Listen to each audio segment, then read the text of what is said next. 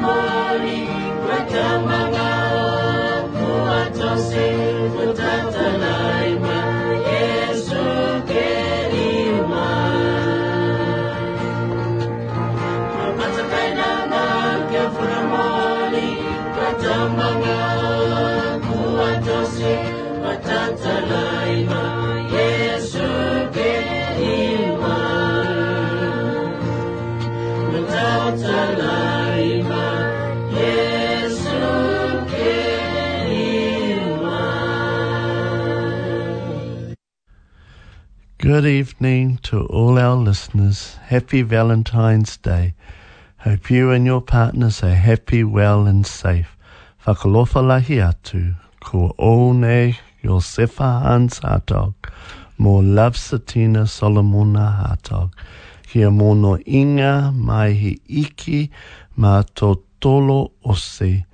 May the continued love and blessings of our Heavenly Father be upon us all. Welcome to New Way's Life History, the Culture, and its Music, which enhances the rock of Polynesia. Come and enjoy as you listen to their language.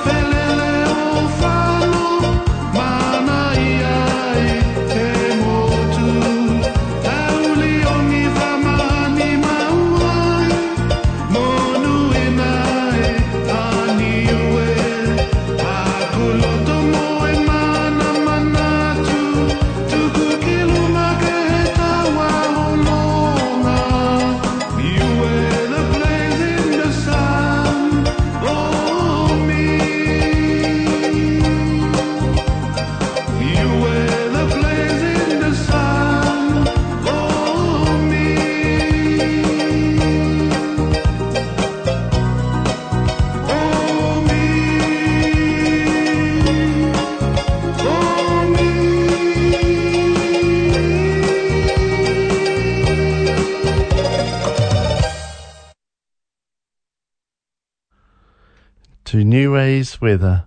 Firstly, from NIWA advisory, there are currently no tropical cyclone activities in the South Pacific. The weather from Tuesday the 15th February until Monday the 21st of February isolated showers for Tuesday and southeast trade winds. From Wednesday till Friday, sunny or mainly fine, southeasters. Weekend increasing clouds with tropical easterlies, and on Monday, the 21st of February, heavy rain and thunderstorms with a local humid northeasters. Average temperatures low between 21 and 26, the highs between 27 and 30. The UV averages between 6 high to 12 extreme the burn times between 10 to 16 minutes. UV alert. Avoid staying out too long in the sun. Seek shade. Cover up with protective clothing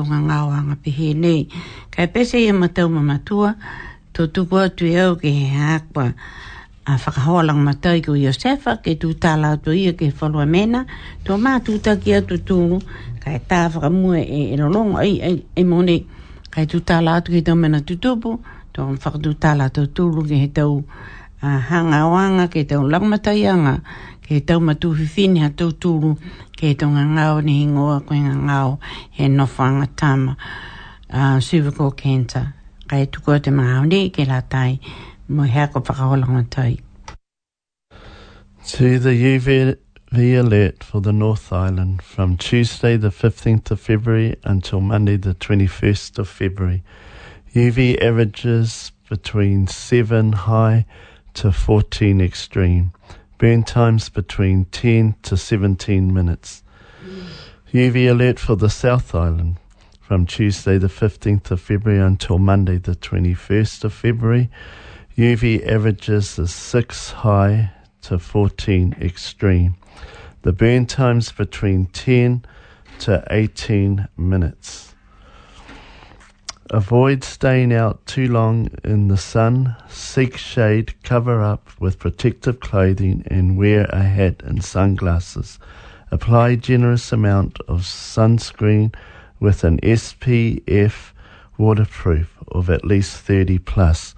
Reapply again after 4 hours. Still cover up even on cloudy days as harmful UV rays can penetrate through the clouds. Thank you.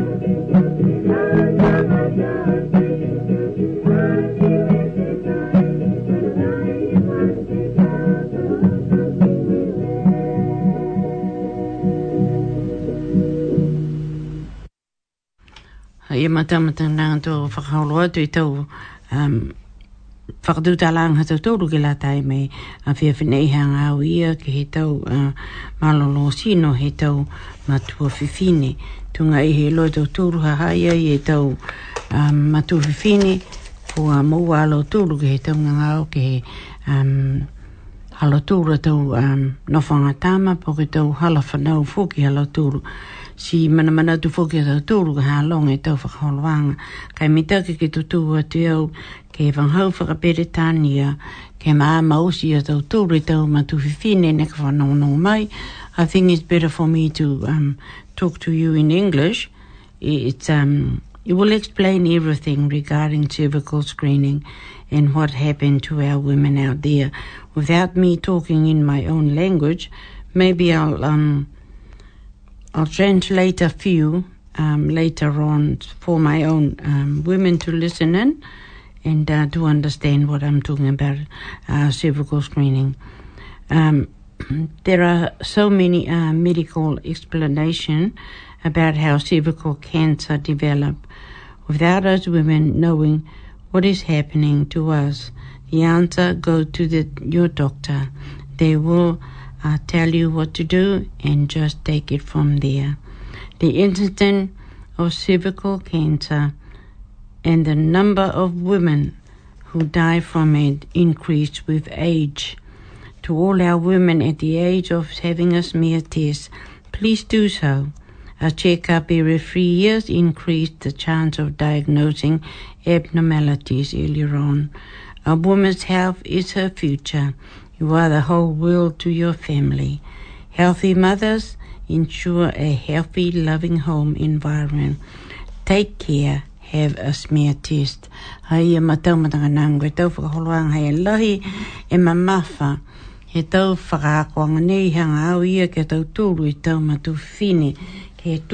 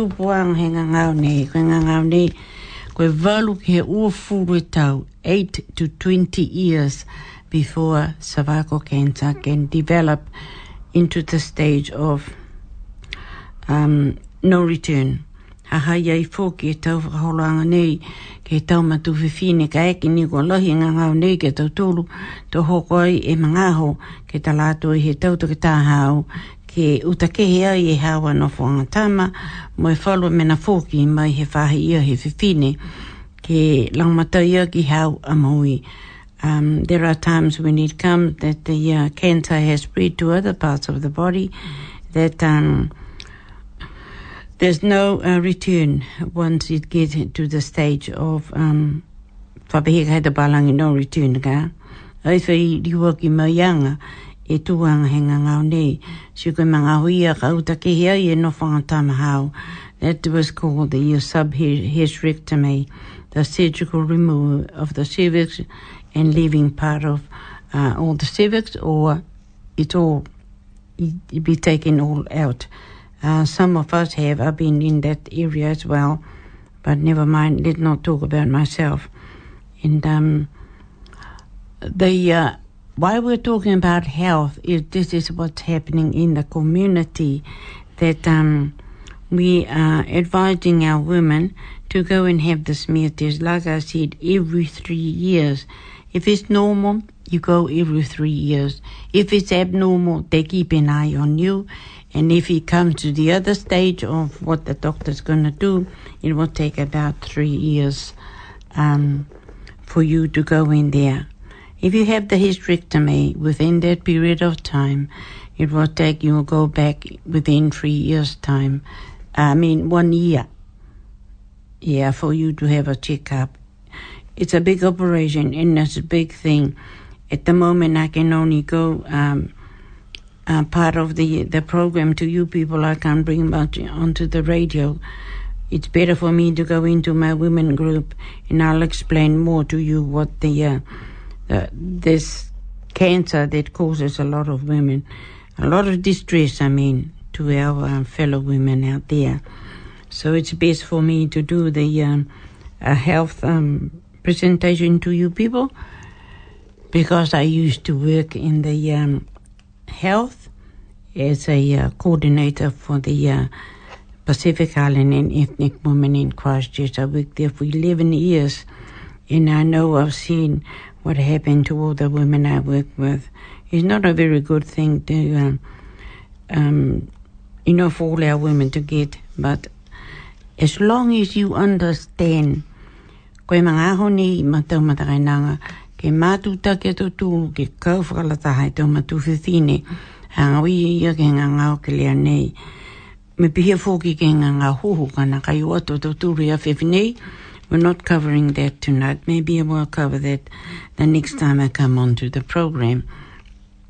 I have to put it into simple words that everybody will understand um, because there are a lot of um, medical terms and whatever that other people doesn't understand uh, what that means. So it's better for us to leave that part, and maybe I'll do a presentation to some of the women who would like to know everything else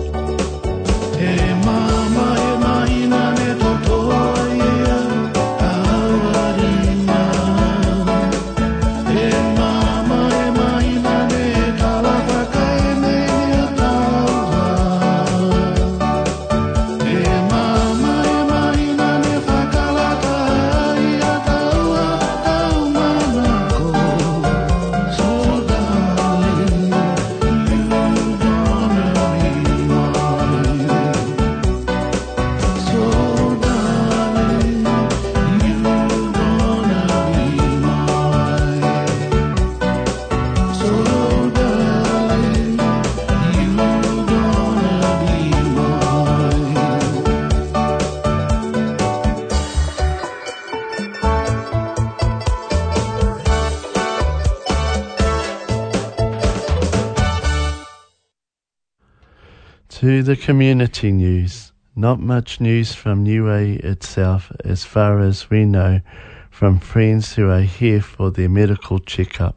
Everybody's okay, and Niue is still under lockdown because of COVID 19. No tourists going to Niue at this time. The only ones returning to Niue are the ones here in New Zealand for medical reasons only other groups we belong to, they are doing their best to inform their members of what is happening for the next six months during this period of uncertainty of this Omicron variant.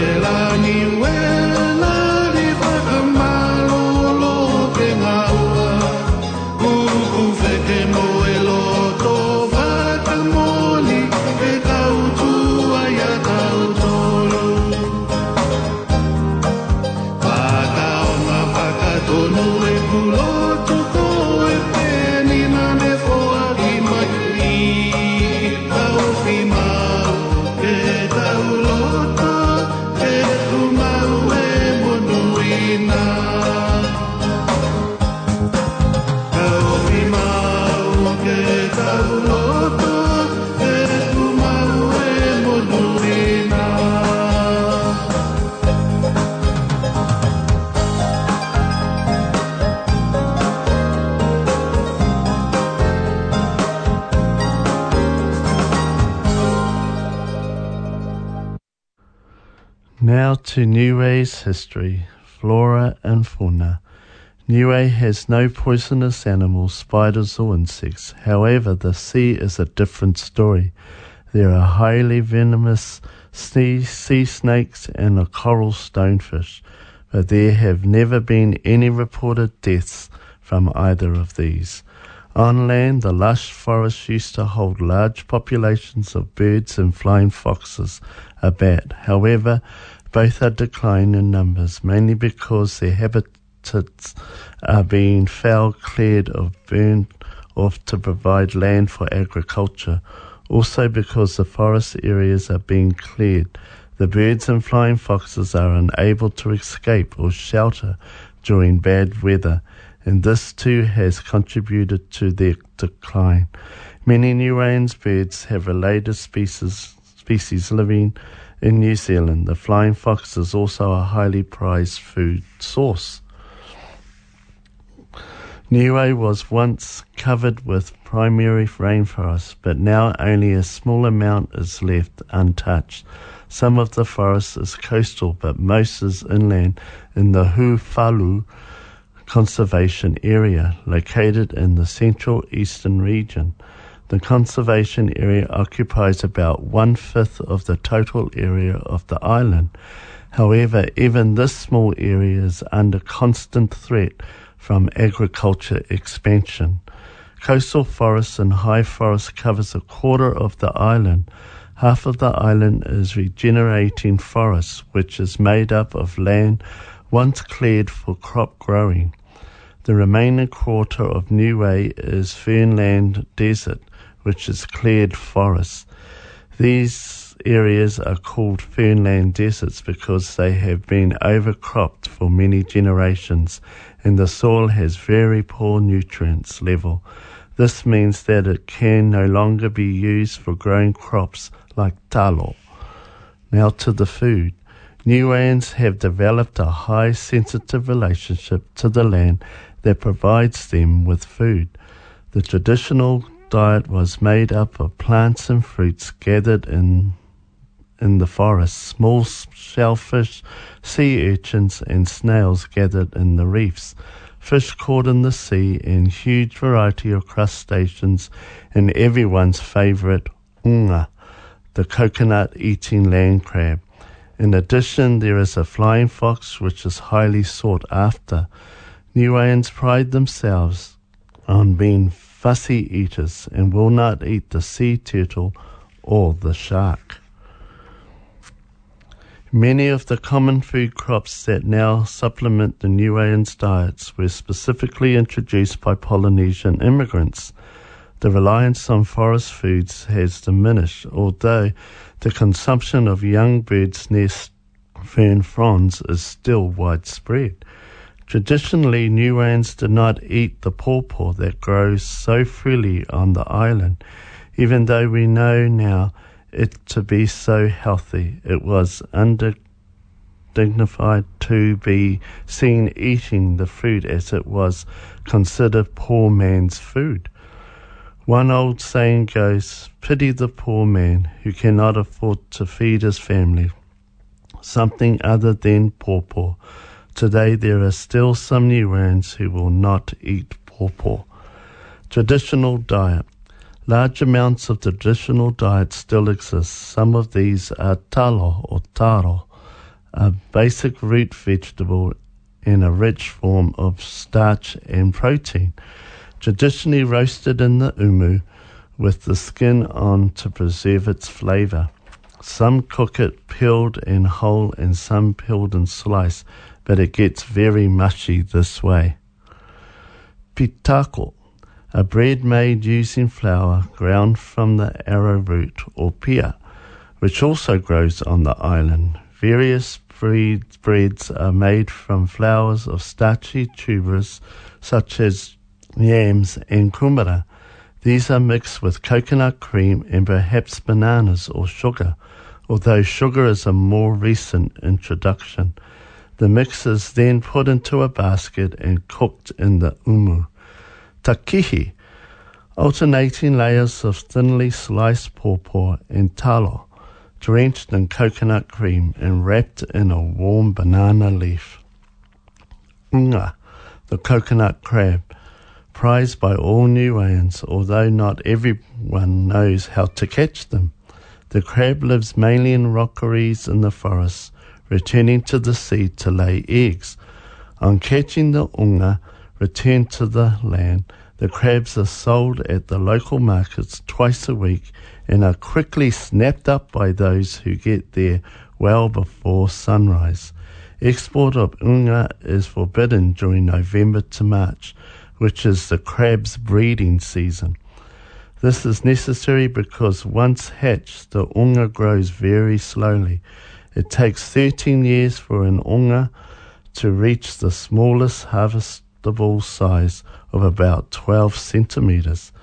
If allowed, the crab can live up to 50 years and sometimes reach weights heavier than 5 kilograms. To cook their food, New Range use an umu, a unique version of the earth oven. Similar to the Maori hangi, depending on the size of the intended meal, A hole is filled with large rocks that are heated in wood fires. When the wood is burnt off, the food is put in woven baskets, placed on the rocks, and completely covered with layers of coconut palm fronds. After a few hours of steaming, the food is cooked. In times of famine, a very special umu was prepared. A massive pit called an umusi would house the roots of tea, tree trees, which in times of immense hardship was the best food available to make the food soft, edible. It needed to be cooked for three days.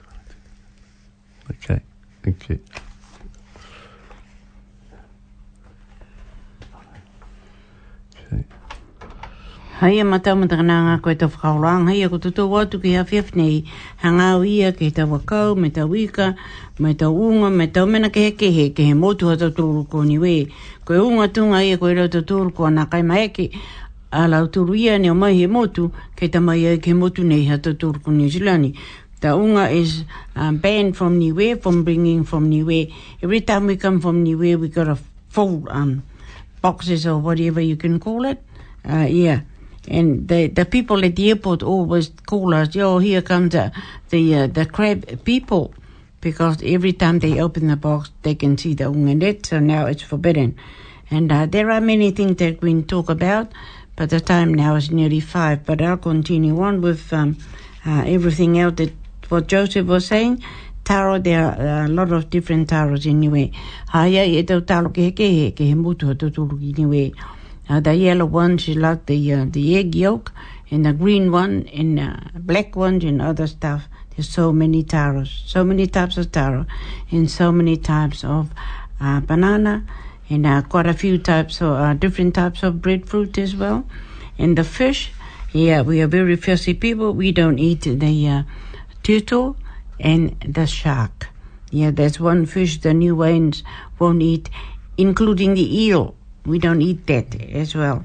There are very um, there are a lot of fish, so we don't eat those things. You know, we call it you know just rubbish, and we um, our fishermen just throw it away or back in the sea or somebody else from another village who can uh, make use of those good uh, food and all that. And the um, the, the kumra, there are um, different ones as well. Before the palang is bought, the, uh, the agriculture people